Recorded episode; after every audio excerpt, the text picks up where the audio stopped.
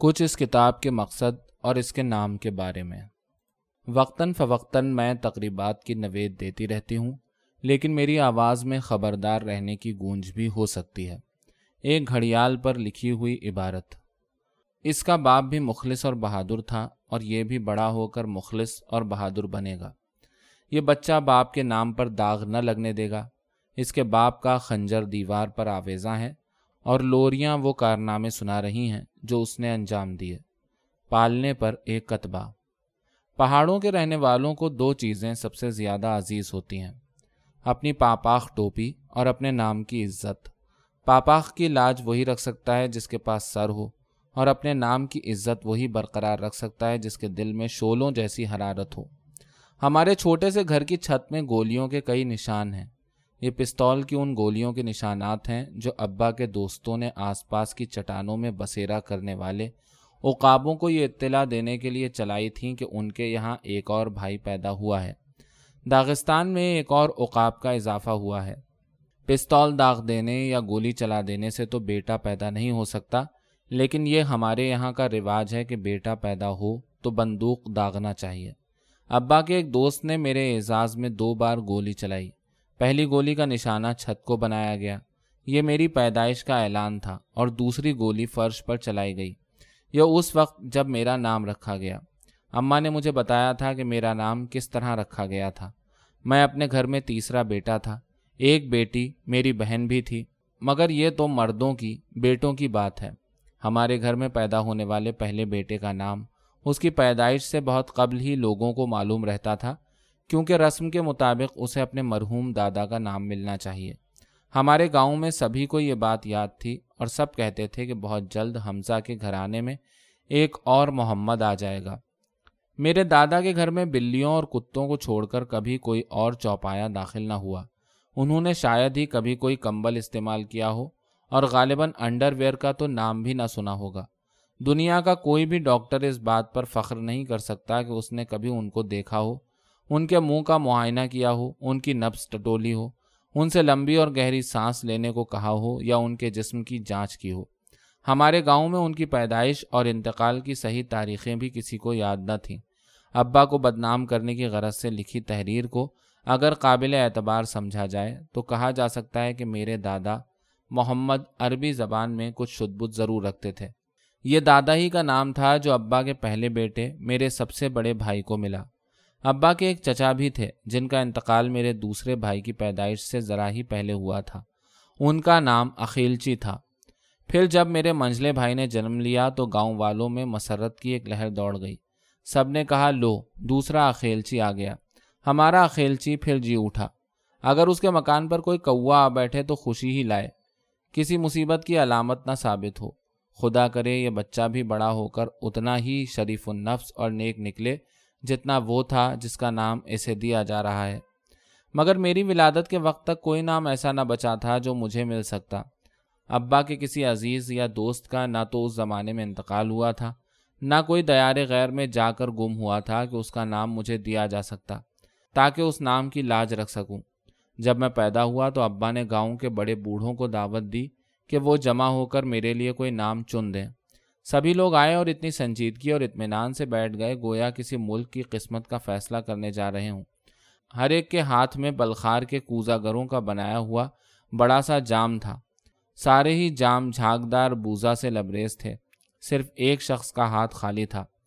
یہ گاؤں کے سب سے معمر بزرگ تھے، جن کے سر اور داڑھی کے بال یکسر سفید ہو چکے تھے اور جن کے چہرے پر پیغمبروں جیسا نور برس رہا تھا۔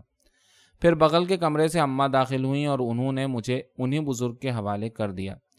ادھر میں ان کی گود میں لہک رہا تھا اور ادھر اماں ان سے کہہ رہی تھی محترم بزرگ، آپ نے ہماری شادی پر گیت گائے تھے۔ کبھی ہاتھ میں پاندور لے کر، کبھی تمبورا لے کر آپ کے گیت بہت ہی پرلطف تھے۔ اب جبکہ میرا بچہ آپ کے ہاتھوں پر ہے، آپ کون سا نغمہ عنایت کریں گے؟ نیک دل خاتون، ماں کی حیثیت میں اب تو اسے گیت سنائے گی۔ اس کا پالنا ہلا ہلا کر پھر پرندے اور دریا اسے گیت سنائیں گے۔ یوں تو یہ تلواروں اور گولیوں سے بھی گیت سنے گا، لیکن سب سے اچھا اور خوبصورت ترین گیت تو اسے اس کی دلہن ہی سنائے گی۔ تو پھر آپ اس کا نام رکھ دیجیے تاکہ میں ہمارا سارا گاؤں اور سارا داغستان اس نام سے واقف ہو جائے، جو اس کے لیے آپ اس وقت تجویز کریں گے۔ اس بزرگ انسان نے مجھے اپنے ہاتھوں پر اوپر اٹھایا اور کہا لڑکی کا نام ایسا ہونا چاہیے کہ اس میں ستاروں جیسی چمک اور پھولوں جیسی مہک ہو، لیکن مرد کے نام میں تلوار کی جھنکار یا کتابوں کے علم و دانش کا اظہار ہونا چاہیے۔ میں نے کتابوں میں بہت سے نام پڑھے ہیں اور تلواروں کی جھنکار نے بھی مجھے بہت سارے نام سکھائے ہیں۔ میری کتابیں اور میری تلواریں اس وقت مجھ سے سرگوشی کر رہی ہیں اور اس سرگوشی میں ایک ہی نام گونج رہا ہے، وہ ہے رسول۔ پھر اس بزرگ نے جس کے چہرے پر پیغمبروں جیسا نور تھا، جھک کر میرے ایک کان میں سرگوشی کی، رسول، اور پھر دوسرے میں بلند آواز سے اعلان کیا، رسول۔ پھر انہوں نے روتے ہوئے بچے کو ماں کے حوالے کیا اور انہیں نیز وہاں بیٹھے دوسرے لوگوں کو مخاطب کرتے ہوئے کہا، یہ لو، یہ رسول ہے۔ پورے گھر پر چھائی ہوئی خاموشی نے میرا یہ نام قبول کیا۔ پھر دوسرے بڑے بوڑھوں نے اپنے اپنے جام خالی کیے۔ مونچھوں کو ہاتھ کی پشت سے پہنچتے ہوئے ہوں کہہ کر بزرگ کی تائید کی۔ ہاں پہاڑوں میں رہنے والوں کو دو چیزیں سب سے زیادہ عزیز ہوتی ہیں، اپنی پاپاخ اور اپنا نام۔ ہو سکتا ہے کہ کسی سر کے لیے پاپاخ بہت بھاری ہو، نام بھی بھاری ہو سکتا ہے۔ مجھے محسوس ہوتا ہے کہ سفید بالوں والے اس بزرگ نے جو بڑے پڑھے لکھے تھے اور دیس دیس کی سیر کر چکے تھے، میرے نام کے ساتھ ایک خاص معنی اور ایک خاص مقصد وابستہ کر دیا تھا۔ عربی میں رسول کے معنی ہوتے ہیں پیغامبر یا ایلچی۔ سوال یہ ہے کہ میں کس کا پیغامبر یا ایلچی ہوں؟ میری نوٹ بک سے بیلجیم کی بات ہے۔ میں شاعروں کے ایک اجتماع میں شریک تھا جو ساری دنیا سے یہاں اکٹھا ہوئے تھے اور مختلف قوموں اور ملکوں کی نمائندگی کر رہے تھے۔ جتنے لوگ بھی اسٹیج پر آئے، انہوں نے اپنی قوم، اس کی تہذیب، شاعری اور اس کے مستقبل کی بات کی۔ ان میں کچھ لوگ ایسے بھی تھے جو وطن سے نہیں، کہیں اور سے آئے تھے۔ مثلا ہنگری کا ایک شاعر لندن سے آیا تھا، ایک استونیائی شاعر پیرس سے آیا تھا اور ایک پولستانی شاعر سان فرانسسکو سے۔ اب یہ تو مقدر کا کھیل تھا، زندگی کی ہواؤں کا کھیل تھا جو ان لوگوں کو اپنے ساتھ اڑا کر مختلف ملکوں میں دور دراز سمندروں اور پہاڑوں کے اس پار اپنے وطن سے ہزار ہاں میل دور پہنچا گئی تھیں۔ مجھے سب سے زیادہ تعجب ایک شاعر کی تقریر سن کر ہوا جس نے بڑے تمتراک کے ساتھ اعلان کیا۔ صاحبوں آپ لوگ مختلف ملکوں سے آئے ہیں۔ آپ مختلف قوموں کی نمائندگی کرتے ہیں۔ یہاں اکیلا آدمی میں ہوں جو نہ کسی ملک کی نمائندگی کرتا ہے، نہ کسی خاص قوم کی۔ میں سارے ملکوں اور ساری قوموں کا نمائندہ ہوں۔ میں شاعری کا نمائندہ ہوں، میں شاعری ہوں۔ میں وہ سورج ہوں جو اپنی روشنی سے پوری دنیا کو فیض پہنچاتا ہے۔ وہ بادل ہوں جو خطۂ زمین کے گوشے گوشے پر برستا ہے۔ اور یہ نہیں سوچتا کہ اس کی قوم کیا ہے۔ میں وہ پیڑ ہوں جو دنیا کے ہر گوشے میں پھول پھل سکتا ہے۔ یہ کہہ کر وہ شاعر اسٹیج سے اتر گیا۔ بہت سارے لوگوں نے تالیاں بجائیں۔ میں نے بھی سوچا کہ بات تو صحیح ہے، ہم شاعروں پر پوری دنیا کی ذمہ داری ہے، لیکن جس شخص کو اپنے وطن سے پیار نہ ہو، وہ ساری دنیا کی نمائندگی نہیں کر سکتا۔ میرے نزدیک تو اس شخص کی مثال ایسی ہے جو اپنے وطن عزیز کو چھوڑ کر کسی اور جگہ جا بسا ہو، وہیں شادی کر لی ہو اور اپنی ساس کو ماں کہنے لگا ہو۔ میں ساسوں کا احترام کرتا ہوں، لیکن ماں تو ماں ہی ہوتی ہے۔ اگر کوئی آپ سے پوچھے کہ آپ کون ہیں، تو آپ اس کے سامنے اپنے کاغذات پیش کر سکتے ہیں۔ اسے اپنا پاسپورٹ دکھا سکتے ہیں، جس میں آپ سے متعلق ساری ضروری اطلاعات موجود ہوتی ہیں۔ یہی سوال جب کسی قوم سے کیا جائے، تو وہ اپنی اسناد کی صورت میں اپنے سائنسدانوں کو، اپنے ادیبوں، اپنے فنکاروں اور اپنے مدبروں کو پیش کرتی ہے۔ ہر انسان کو ابتدائی شباب سے ہی یہ جان لینا چاہیے کہ وہ اس دنیا میں اس لیے آیا ہے کہ اپنی قوم کی نمائندگی کرے اور اسے اس فریضے کی ادائیگی کے لیے تیار رہنا چاہیے۔ اس لیے ہر انسان کو ایک نام دیا جاتا ہے، پاپاخ دی جاتی ہے، خنجر دیا جاتا ہے اور پالنے ہی میں اسے اس کے وطن کے گیت سنائے جاتے ہیں۔ قسمت مجھے جہاں جہاں بھی لے گئی ہے، میں نے اپنے آپ کو اس سرزمین، ان پہاڑوں اور اس گاؤں کا نمائندہ سمجھا ہے، جہاں مجھے پہلی بار گھوڑے پر زین کسنا سکھایا گیا۔ میں جہاں بھی رہا ہوں، اپنے آپ کو اپنے وطن داغستان کا خصوصی نمائندہ سمجھا ہے۔ لیکن جب کبھی میں اپنے وطن داغستان واپس آیا ہوں، تو مجھے یہ محسوس ہوا ہے کہ میں مجموعی طور پر پوری انسانی تہذیب کا خصوصی نمائندہ ہوں۔ سارے سوویت ملک کا اور یہی نہیں، پوری دنیا کا سفیر اور خصوصی نمائندہ ہوں۔ میرے وطن تیری تعریف کیا بیان کروں؟ ہزار عزم ہے پر گیت گا نہیں سکتا۔ یہ میرا دل ہے کہ سامان سے بھرے تھیلے۔ ہزار چاہوں لب ان کے ملا نہیں سکتا۔ میں چاہتا ہوں کہ دنیا پر ایک نظم لکھوں، اسی زبان میں جس میں ہزار گیت لکھے۔ مگر کچھ ایسا ہے جیسے کہ کوئی کیسہ زر۔ ہزار چاہوں یہ مجھ سے کبھی بھی کھل نہ سکے۔ جب میں سفر سے لوٹ کر گھر آتا ہوں تو میرے گاؤں کے لوگ مجھے گھیر لیتے ہیں۔ میرے گھر کی چھت پر محفل جمتی ہے اور میں ان کے طرح طرح کے سوالوں کے جواب دیتا ہوں۔ کیا تمہیں دوسرے ملکوں میں ہمارے دیس کا بھی کوئی آدمی ملا؟ اپنے سفر میں تم نے ہمارے جیسے پہاڑ بھی کہیں دیکھے۔ وطن سے دور کبھی تمہیں اپنا گھر بھی یاد آتا تھا، اپنے گاؤں کا بھی خیال آتا تھا۔ کیا بیرونی ملکوں میں رہنے والے ہمارے بارے میں بھی کچھ جانتے ہیں؟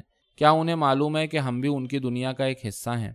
میں جواب دیتا ہوں، بات یہ ہے کہ جب ہم ہی اپنے بارے میں ٹھیک ٹھیک نہیں جانتے، تو دوسرے کیسے جانیں گے؟ ہماری تعداد لگ بھگ دس لاکھ ہے اور یہ سارے ہی لوگ چاروں طرف سے داغستان کی پہاڑیوں میں گھرے ہوئے ہیں۔ ہم دس لاکھ لوگ ہیں اور چالیس مختلف زبانیں بولتے ہیں۔ تو پھر تم ہمیں ہمارے اپنے وجود سے واقف کراؤ اور دوسرے لوگوں کو جو دنیا کے مختلف حصوں میں رہتے ہیں، ہمارے وجود کا احساس دلاؤ۔ صدیوں سے ہماری تاریخ تلواروں اور خنجروں سے لکھی جاتی رہی ہے۔ اب ان کرداروں کو ایسی زبان عطا کرو جسے سبھی لوگ سمجھ سکیں۔ تم جو صدا کے گاؤں میں پیدا ہوئے ہو، اگر تم یہ کام نہ انجام دو گے تو پھر کون انجام دے سکے گا؟ اپنے افکار کو چنے ہوئے غولوں کی صورت دے دو، جن میں تمام گھوڑے ایک دوسرے کے برابر ہوں۔ کوئی کسی لحاظ سے دوسرے سے کم نہ ہو، پھر انہیں اپنے صفحات کے پاکیزہ میدانوں میں چھوڑ دو۔ اپنے افکار کو سراسیمہ گھوڑوں اور ڈری سہمی بھینسوں کی طرح ان صفحات سے گزرنے دو۔ اپنے خیالات چھپا کر نہ رکھو۔ اگر تم نے ایسا کیا تو بھول جاؤ گے کہ تم نے انہیں کہاں رکھا ہے۔ بالکل اس کنجوس کی طرح جو اپنا خزانہ کہیں دفن کر دیتا ہے۔ کچھ دن بعد بھول جاتا ہے کہ اس نے اپنا سرمایہ کہاں دفن کیا تھا اور یوں محض لالچ میں اپنا سب کچھ گنوا بیٹھتا ہے۔ لیکن اپنے خیالات دوسروں کے حوالے بھی نہ کرو۔ بچوں کو کھلونے کے بجائے کھیل کے لیے کوئی قیمتی اور نازک اوزار نہیں دے دینا چاہیے۔ بچہ اسے کھو دے گا، توڑ دے گا یا اپنے ہاتھ زخمی کر لے گا۔ تمہارے گھوڑے کی عادتیں تم سے زیادہ بہتر کوئی اور نہیں جان سکتا۔ میرے والد کے راستے کی کہانی۔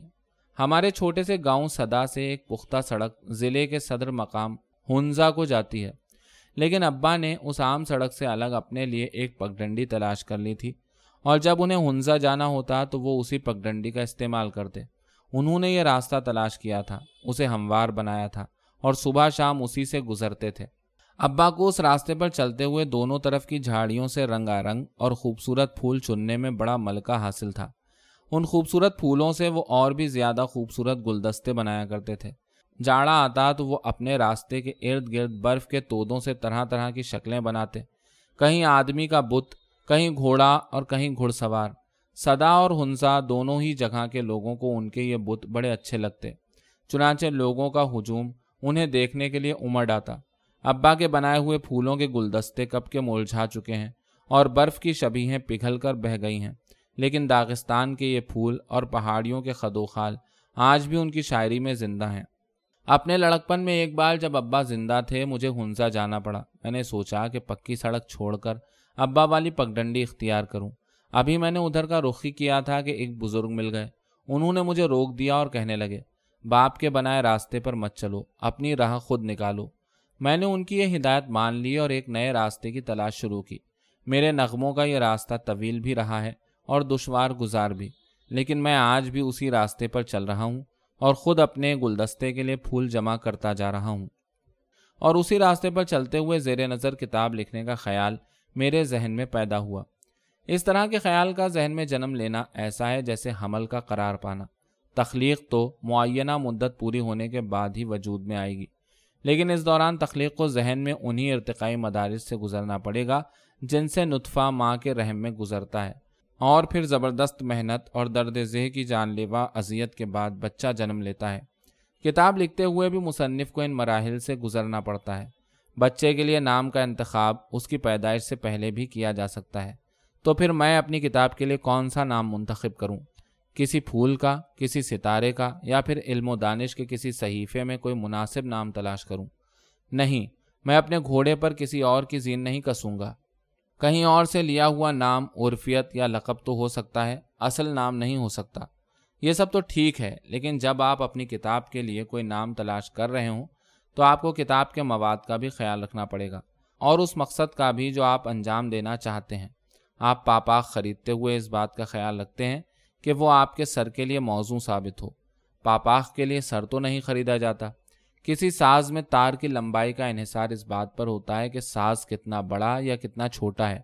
میرا گاؤں، میرے پہاڑ اور میرا داغستان، وہ نشیمن ہے جہاں میرے خیالات، میرے احساسات اور میری امنگوں نے جنم لیا۔ اور یہی وہ نشیمن تھا جہاں سے بالوں پر ملتے ہی میں نے پرواز شروع کی۔ میرے سارے گیت اسی نشیمن کی دین ہے داغستان میرا گھر بھی ہے اور میرا گہوارہ بھی۔ تو پھر تلاش میں ادھر ادھر بھٹکنے کی کیا ضرورت ہے؟ ہمارے پہاڑی علاقے میں پوتے کو عام طور پر دادا ہی کا نام دیا جاتا ہے۔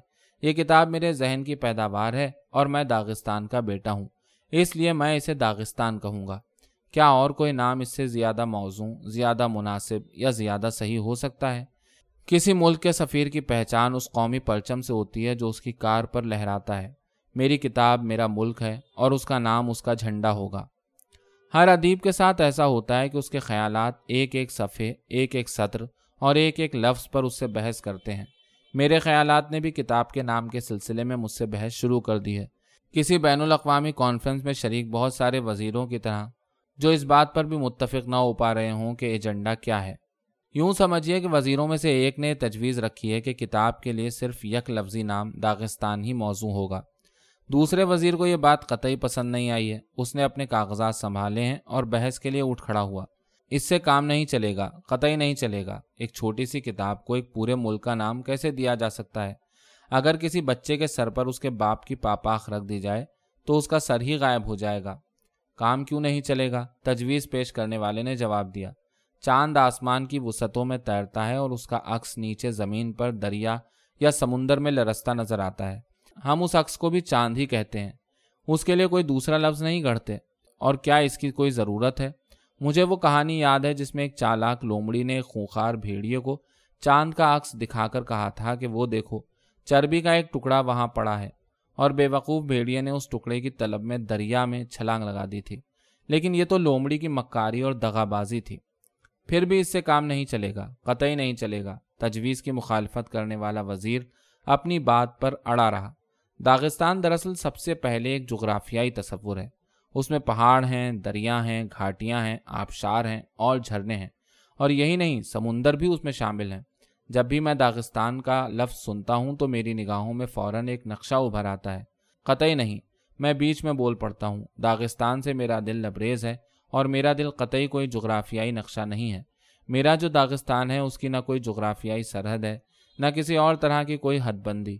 میرا داغستان صدیوں کا کوئی ہموار تسلسل بھی نہیں۔ اگر میں اپنی کتاب لکھنے میں کامیاب ہو گیا تو یہ داغستان کی کوئی گائیڈ بک نہیں ہوگی۔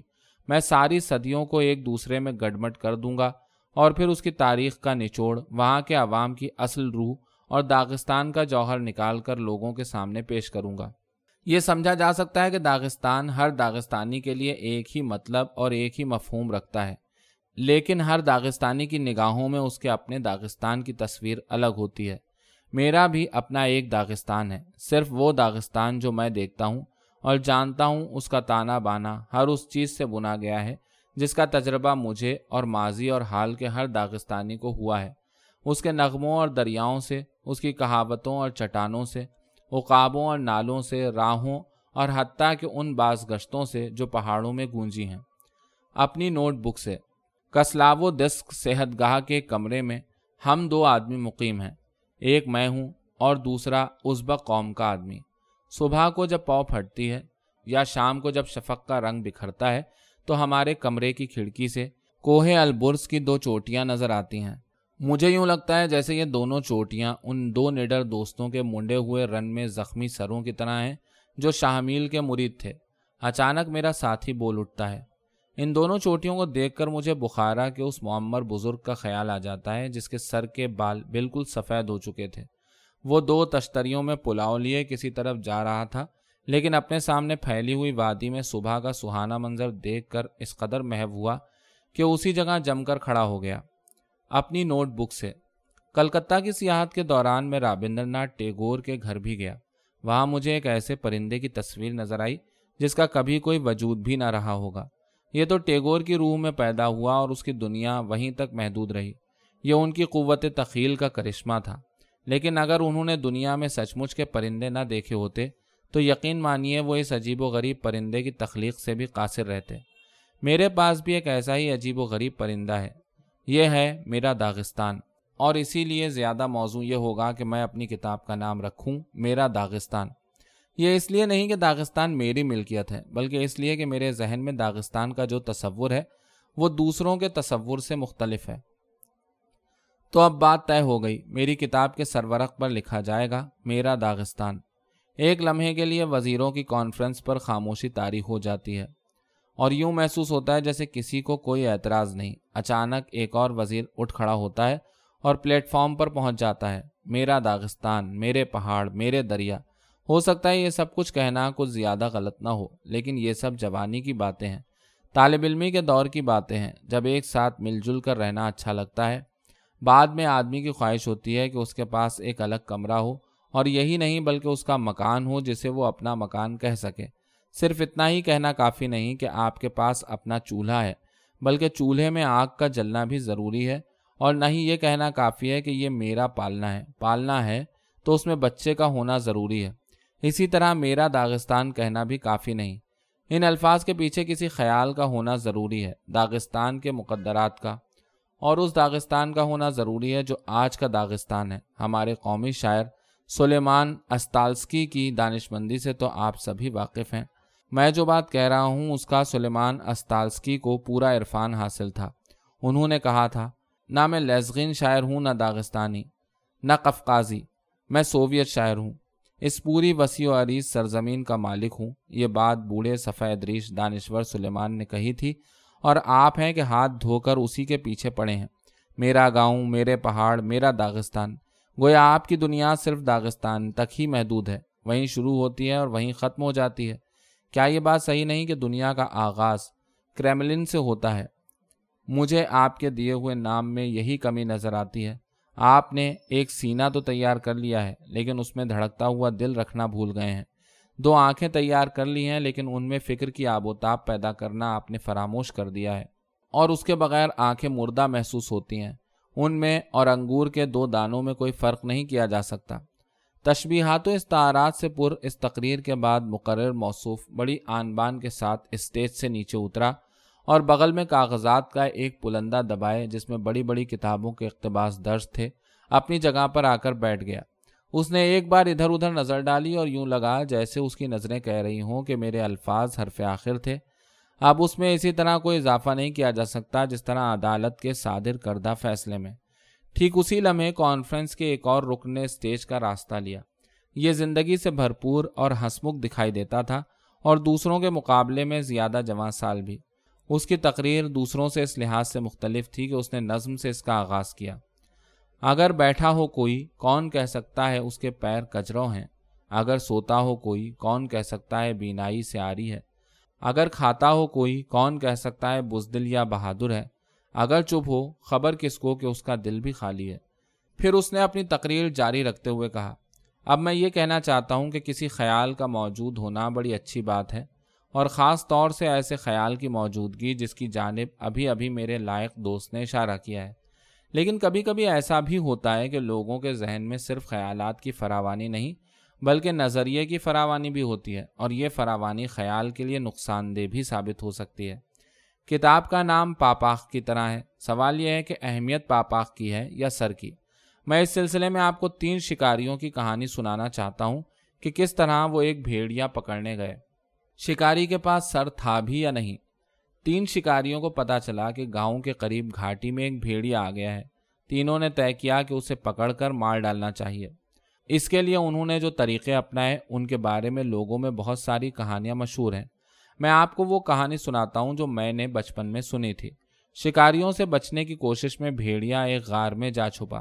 غار کے اندر جانے کا صرف ایک ہی راستہ تھا اور وہ بھی بہت تنگ۔ بس اتنا کہ ایک آدمی کا صرف سر اندر جا سکے۔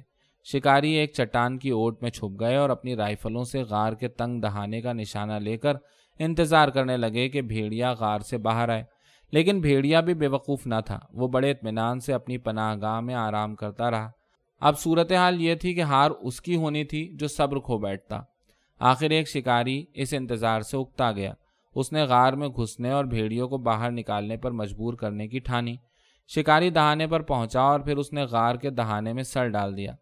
اس کے ساتھ ہی خاصی دیر تک انتظار کرتے رہے اور یہ سمجھ نہ سکے کہ آخر شکاری نے کیوں نہ اندر جانے کی کوشش کی اور نہ سر باہر نکالنے کی۔ انتظار کی بھی حد ہوتی ہے۔ آخر انہوں نے اپنے ساتھی کو باہر نکالنے کی کوشش کی۔ اسے کھینچ کر باہر نکالا گیا تو پتا چلا کہ سر غائب ہے۔ اب باقی دونوں شکاریوں میں یہ بحث چھڑ گئی کہ جب اس نے غار کے اندر گھسنے کی کوشش کی تھی تو اس کے سر تھا بھی یا نہیں۔ ایک شکاری کا کہنا تھا کہ مجھے تو لگتا تھا کہ اس کے پاس سر ہے، دوسرے کو اس پر اصرار تھا کہ اس کے پاس سر ہو ہی نہیں سکتا تھا۔ آخر وہ لوگ بے سر کی لاش گاؤں لائے اور لوگوں کو اس المناک واقعے کی تفصیل بتائی۔ ایک معمر بزرگ نے کہا کہ بھیڑیے کی ماند میں گھسنے کا اس نے جو فیصلہ کیا، اسے دیکھتے ہوئے میں سمجھتا ہوں کہ ایک عرصہ پہلے ہی وہ سر سے محروم ہو چکا تھا، یا غالباً بچپن سے ہی اس کے پاس سر نہ تھا۔ لوگوں نے سوچا کہ اس سوال کا مستند جواب اس کی بیوہ ہی سے مل سکتا ہے۔ اس نے جواب دیا، میں کیسے بتا سکتی ہوں کہ اس کے پاس سر تھا بھی یا نہیں؟ میں تو صرف اتنا جانتی ہوں کہ وہ ہر سال اپنے لیے ایک نئی پاپا خریدا کرتا تھا۔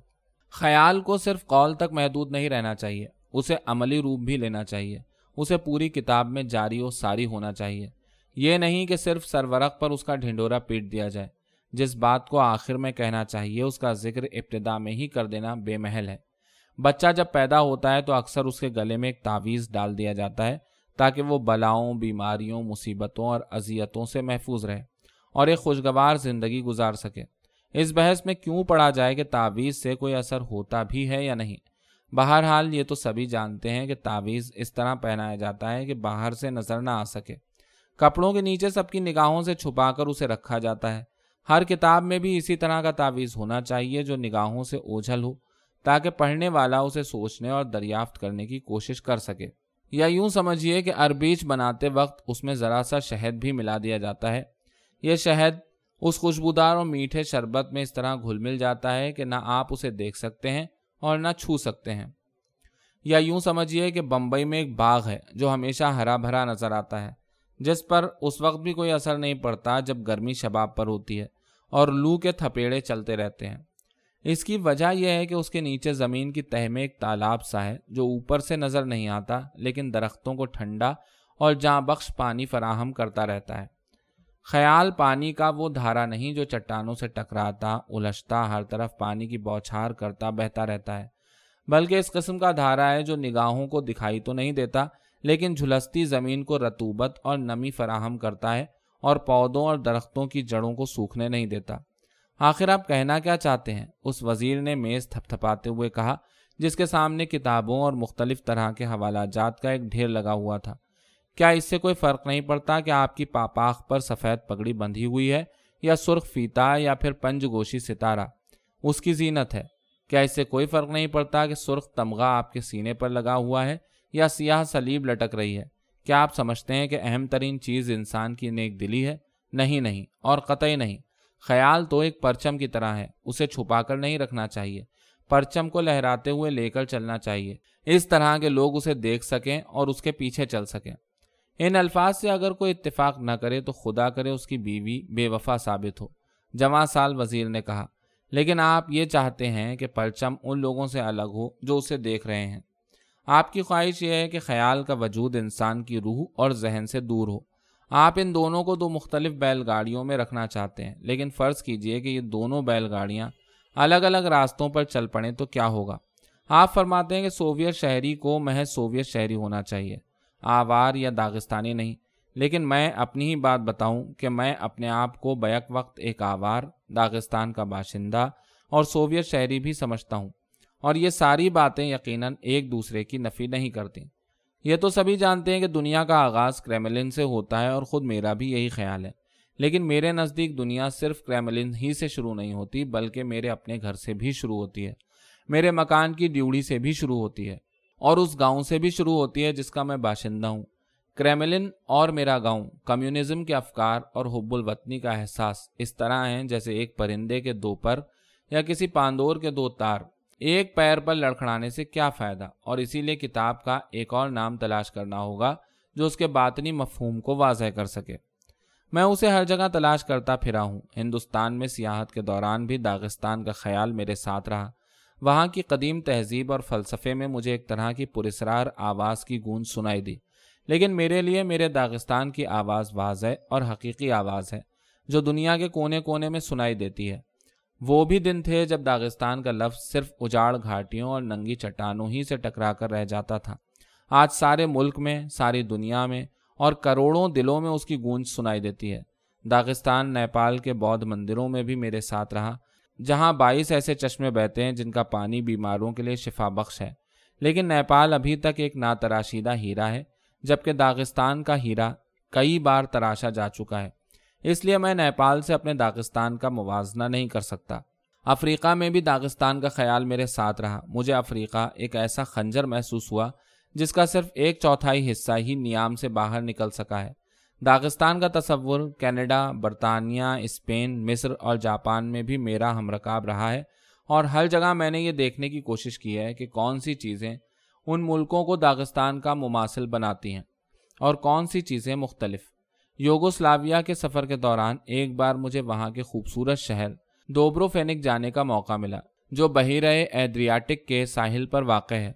اس شہر کے مکانوں اور سڑکوں کو دیکھ کر گھاٹیوں اور اونچی اونچی چٹانوں کا خیال آتا ہے۔ یوں لگتا ہے جیسے سنگ خارا کی چٹانیں ہوں، جن میں بہت سارے زینے اور چبوترے تراش دیے گئے ہوں۔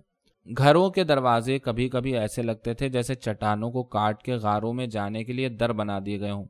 لیکن ازمن وسطی اور اس سے بھی قبل کی ان یادگاروں کے شانہ بشانہ جدید وضع کی بلند و بالا عمارتیں بھی سر اٹھائے کھڑی تھیں۔ شہر کے ارد گرد اسی طرح کی فصیل تھی جیسے ہمارے دیرینیت کے گرد ہے۔ میں ڈھلوان سڑکوں اور چٹانوں کو کاٹ کر بنائی گئی سیڑھیوں سے گزرتا اس فصیل پر پہنچا۔ ساری فصیل پر برابر فاصلے سے پتھر کے مینار بنائے گئے ہیں اور ہر مینار میں دو روشن دان ہیں، جیسے سوچ میں ڈوبی ہوئی دو آنکھیں۔